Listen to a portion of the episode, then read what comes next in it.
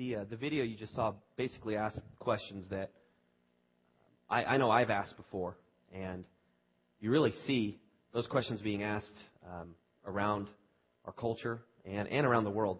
Basically, what what is good? Uh, what is good enough? How do we know what is good and what is good enough? Uh, both those questions really do make a difference in how we, we live life, in how we view ourselves, how we view others.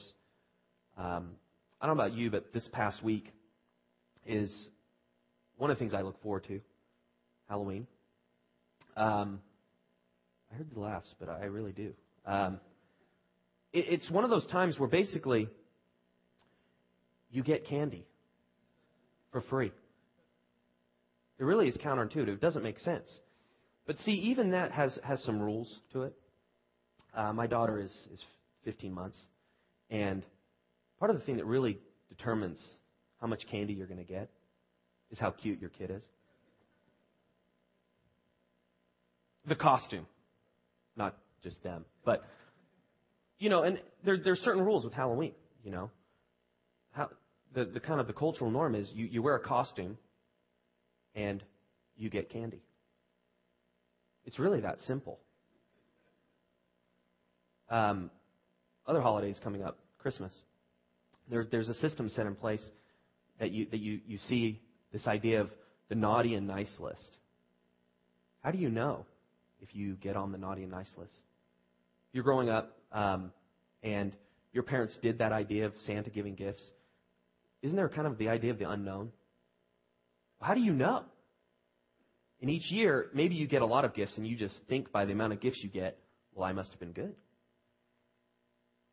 Some year you get the jacket you don't like that you didn't ask for, and you determine I must have been bad. Sorry, that I had to bring that up. That happened to me. Um, but but really, the, those questions even happen in, the, in those holidays. The the idea of what do I need to do to get that, to to get that the candy, to get those gifts. There's an element of which what hoops do I need to jump through so I can receive something. That even does translate into to our idea of, of being good and bad. What what do I need to do to be good? And there's an element of which, ever since we were born, um, maybe a little later in age, but we, we tend to ask those questions What do I need to do to be good? Same questions come up when we, when we have a relationship with God. We, we try to figure out what do I need to do so God will have favor upon me? What are the things that make God um, not want to take me out? And in the world, you look at, there's many different things of, of people deciding how, how they determine what they need to do that's right, what they need to do that, that is good. This morning, we're going to be looking at a concept of, of grace. Um, and for the next three weeks, we're going to be basically unpacking what, what grace is and how grace is God's response to the question of, of how good is good enough. If you've never heard of the word grace, it really means unmerited favor as you dig into the scriptures, you find that there's nothing that we can do that makes us good enough. This morning, we're going to look a little bit about, since that is true, what, what does that mean for us? If you have your listening outline, that's just a way that you can follow along. The first point on there is, is the Bible teaches that, that grace comes through Jesus Christ. So, this unmerited favor that God gives us came in the person of Jesus Christ. John 1, 14 through 17 says the Word, which the Word, when it's with a, a capital W, is basically the divinity of Jesus. The Word became flesh and made his dwelling among us. We have seen his glory, the glory of the one and only who came from the Father, full of grace and truth. John testifies concerning him. He cries out, saying, This was he of whom I said, He who comes after me has surpassed me because he was before me. From the fullness of his grace, we have all received one blessing after another. For the law was given through Moses, grace and truth came through Jesus Christ.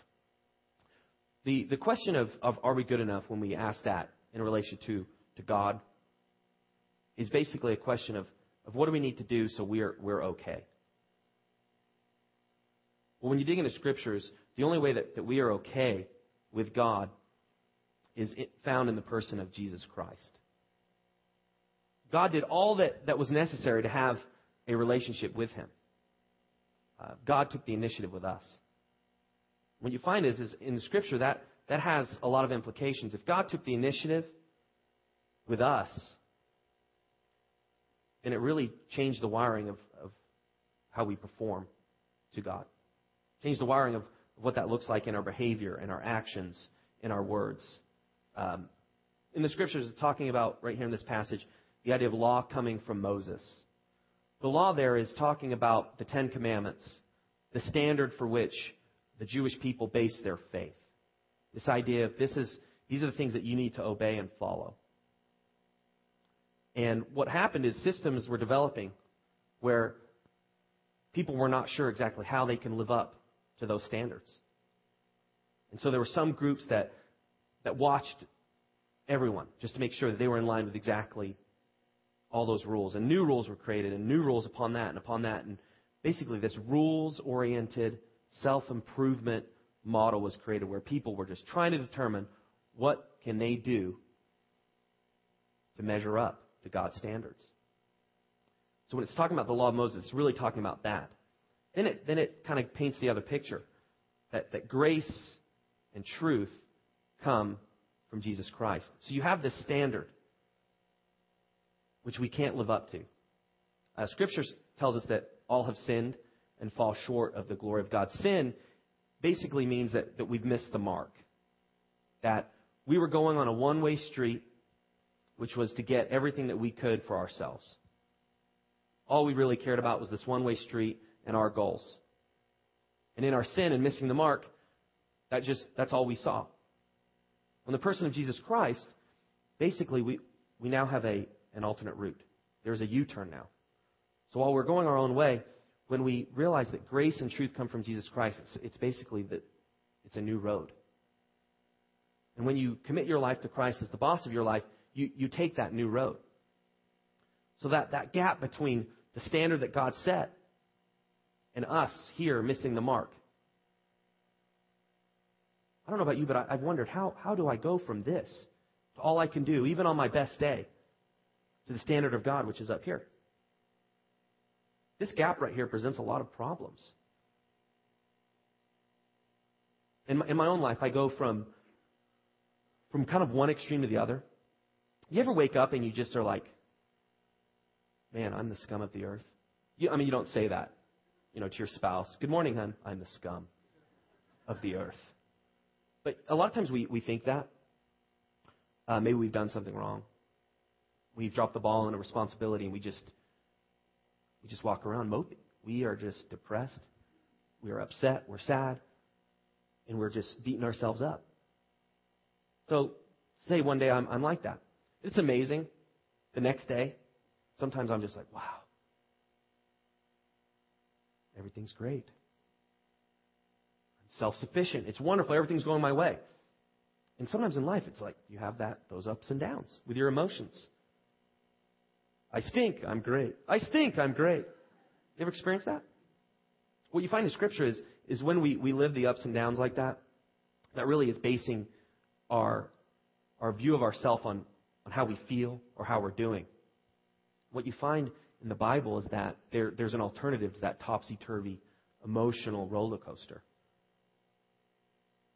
So grace comes through Jesus Christ. He basically fills the gap between God's standard and the place we are because of our sin.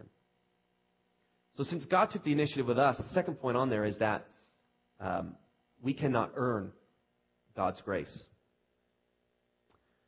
Uh, Ephesians 2 talks about basically God's goodness, uh, the characteristics of, of who He is. And it says, But because of His great love for us, God, who is rich in mercy, made us alive with Christ, even when we were dead in transgressions.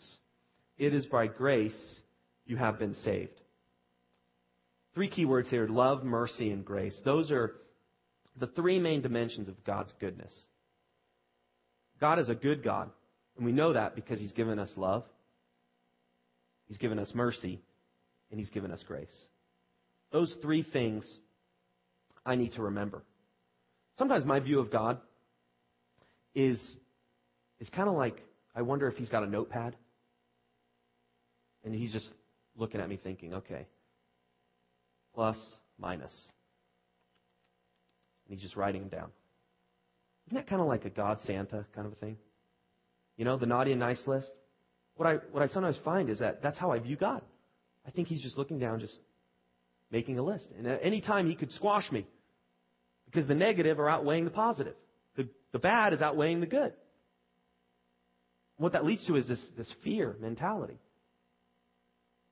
Because whatever I do won't be good enough. But you see, because of Jesus Christ, we cannot earn God's grace. There's nothing that, that we can do. Something that, that I've noticed is, is just nature to me is this idea of self improvement, making myself better, or appearing to people that, that I have everything together. Really, that, that's pride. I'll give you an example. I was a substitute teacher um, a few years ago, and it was like one of my first assignments as a sub. And if you've ever been a sub or you've ever been in a classroom with a substitute teacher, everyone knows that there's no reason that person should be there. You know, when you're a kid and you have a sub, isn't it like the greatest day? Yes. We never have homework. No, what is that? Well, I was a sub for a, um, a PE class, which is bad in two ways. It was a PE class and it was for high school students. It's bad in three ways. They were running the mile. So there were some students that were goofing off, and, you know, me being just this idea of I'm going to show them that I know what I'm doing, that I'm self sufficient, and good enough to be here. So they were goofing off, and I, I set a challenge before them, and I said, If I beat you in the mile, you will run it again. I know, gasp, I heard that. That's what I thought right after I said it. What are you thinking? So I, I set up on this pace. And I mean, I'm, I'm, I'm lightning. The slowest lightning ever. But I, I am lightning. And I, I'm jogging. I'm setting the pace, and the guys, these guys goofing off behind me. I'm just like, just keep it up. Ten feet later, um, my legs started feeling like redwoods, you know, and I'm just having kind of trouble moving. And the guys start gaining on me, and I'm like, uh oh, you have to keep going. So I'm just talking to myself set my head a little bit more forward, pump up the. No, I didn't pump. I didn't have those Nike pumps. Um, so all of a sudden, two guys pass me. I'm like, okay, good. They're doing what they should. So now it's about them and how I prove to them they can do it. Then there's this one guy that's behind me, and I'm like, there's no way this guy is going to beat me. So I'm, I'm running, and then about 50 yards left, he passes me. And he just, he takes off, and I'm like, oh my gosh. They, they totally beat me. So I get done, and no joke, I'm about to throw up. I get done, I'm like, oh my gosh, I've got sweat, cold chills and sweat. I'm just, it's a bad, bad situation. And I'm thinking, I didn't, I didn't really prove my point. In fact, I just made myself look pretty stupid. If you'd like to hear more stories about that in my life, stay after us. But that, but that really is one example of, you know, this self improvement a lot of times what happens is we we want to improve others. We want to prove ourselves. And so we, we decide, okay, this is what we need to do. But a lot of times, like in this situation, it just blows up in our face. Because that's not really how, how it works. We cannot spend a whole life just determining, okay, if I do all that and I stay away from a few of that, everything will be okay. It really doesn't work like, like a checkbook. Um, a verse in Galatians shows kind of the futility of this thinking, of this idea of as long as I improve myself, everything will be okay. Galatians 2:21 it says, this is Paul talking. He's an early church planner. He says, "I do not set aside the grace of God." The idea of setting aside is is like neutralizing it, making it so it, it doesn't really matter, violating it. I don't neutralize the grace of God. And he says, "For if righteousness could be gained through the law, Christ died for nothing. This verse is very short, but it has a lot of deep meaning to it. Basically, the way that we mock God or try to make His grace not matter to us is by trying to make ourselves right by doing a bunch of good stuff. the righteousness gained through the law. That basically is making myself right by following all these rules. Now, there's laws and there's rules that really do create a structure in society. But structure or rules don't bridge just that gap between us and God. Um, there's, a, there's an author that I, that I read that kind of summed up this, this predicament. If, if God really has given me grace, and I can't earn that, there's nothing I can do to make myself right, um, what do I do with that? And there's one author, and I, I think this is helpful. It says, Your worst days are never so bad that you are beyond the reach of God's grace. And your best days are never so good that you are beyond the need of God's grace. So it's looking back on your life. There's nothing that you've done that disqualifies you from God's unmerited favor. That doesn't make sense to us. We, we feel like we have to do a certain number of things before we can get to God. I have to get this straightened out or this right. You see, we can't get it straightened out or get it right without God. So that's the one side. And the other side is, I really think I have it all together. I think I am good enough.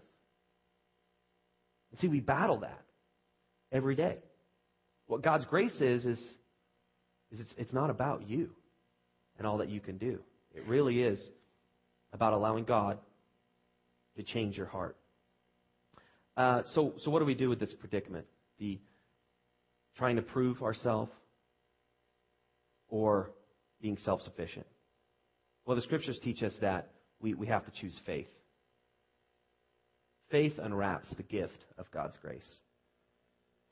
Ephesians 2 8 9, this is a pretty well known two verses in the Bible. You may have heard it before. It says, For it is by grace you have been saved through faith. And this not from yourselves, it is the gift of God. Not by works, so that no one can boast. The, the idea of, of faith is, is really the, the only attitude that we can have appropriate when we deal with God's grace. That's the only attitude we can have. Because it is the one thing that's not self dependent or self reliant. Even when we beat ourselves up, I don't deserve it, I don't deserve it, that still is about us. The focus is still on us. Or the idea of I'm good enough, I don't need it. It's still about us. Faith is is ignoring and getting past that self-dependence tendency that we have, that self-reliance. Uh, God's favor comes to us when we, we don't depend on our own merit, uh, but we depend on the merit of one another, of someone else. And that person is, is Jesus Christ. That really is the big picture of what Christianity is. Uh, Christians, followers of Christ who have made God the boss of their lives, are not perfect in any sense. It was never about what they could do. But really, Christianity is built on the, the premise that is Jesus Christ's merit that we, that we hold on to. The life that he lived and the opportunity he gave to us to have a relationship with God. That is what, what we hold on to. Um, this idea of, of grace being a gift, we, we only can receive this gift through faith. It's the idea of we really realize that it is a gift. There, there's not strings attached to it, certain hoops that we have to jump through before, but it is really deciding that, okay, God, you, you've, you've told me that this is the way life works. This is the path for which I experience um, blessing or I experience new life or hope. Faith is really believing that that is true. Really believing that Jesus Christ is who he said he was, that he died on the cross for our sins. That's that faith. It's accepting the gift, knowing that there is something there. And it really is the best gift that we've ever been offered. But we, but we have to take it. It is really a gift that we, that we must take and unwrap it. And that's what faith does. It unwraps that gift. So once, once we decide to, to follow Christ as the boss of our life, or once we realize and still try to work on not trying to prove ourselves to God, there really is new purpose that we get in, in life. And that's your last point. It says God's grace gives a new purpose in life. There's a passage in Titus that really paints a picture of kind of that one way street that we were on. And then the second part of the passage paints the picture of the alternate route that God gave us. And it says, At one time we were too foolish, disobedient, deceived, and enslaved by all kinds of passions and pleasures. We lived in malice, which is evil, basically, and envy, being hated and hating one another. But when the kindness and love of God our Savior appeared, He saved us, not because of righteous things we had done, but because of His mercy. He saved us through the washing of rebirth and renewal by the Holy Spirit, whom He poured out on us generously through Jesus Christ our Savior. So that having been justified by His grace, basically, which means to make us innocent, His grace made us innocent, we might become heirs having the hope of eternal life. That idea of, of hope is something that resonates with me. And it really resonates with, with all of us as humans. This idea of that there is hope to this maybe one way that we think. There is another way. If you've never committed your life to Christ as the boss of your life and you've been trying to figure out what you need to do to have a relationship with God or what you need to do to be to good, to be good, I encourage you to, to fill it on your welcome card. We can provide some resources for you. We can pray for you. Um, if you've been following Christ for a while as the boss of your life, I encourage you to look at, at how you relate to God, how you view Him. One of the things I struggle with is, is um, you know, beating myself up or thinking I should have done better or known more than I did. It's funny, I, I was done with the first service speaking. And I came down and sat, and I just was like, that was awful. You know what? God showed me that the very thing I was thinking about, I was relying on my own my own effort, my own merit. And that really is just woven in my heart. I mean, really, it's, it's by God's grace that we can do anything that actually makes a difference. And so I encourage you to, to cut yourself some slack, not because of that you're good enough, but because of it, it, it's not about you. It really is about Jesus Christ. So I encourage you to, to spend some time looking at that. Next week, we're going to look at how, once we decide to take the detour that God's given us from going our own way, how living in grace, how that really does change uh, the way that we, we live in each area of our life, the decisions we make. Uh, and we're going to dig in a little further to how we should view ourselves. So I encourage you to, to do that. Let's pray together.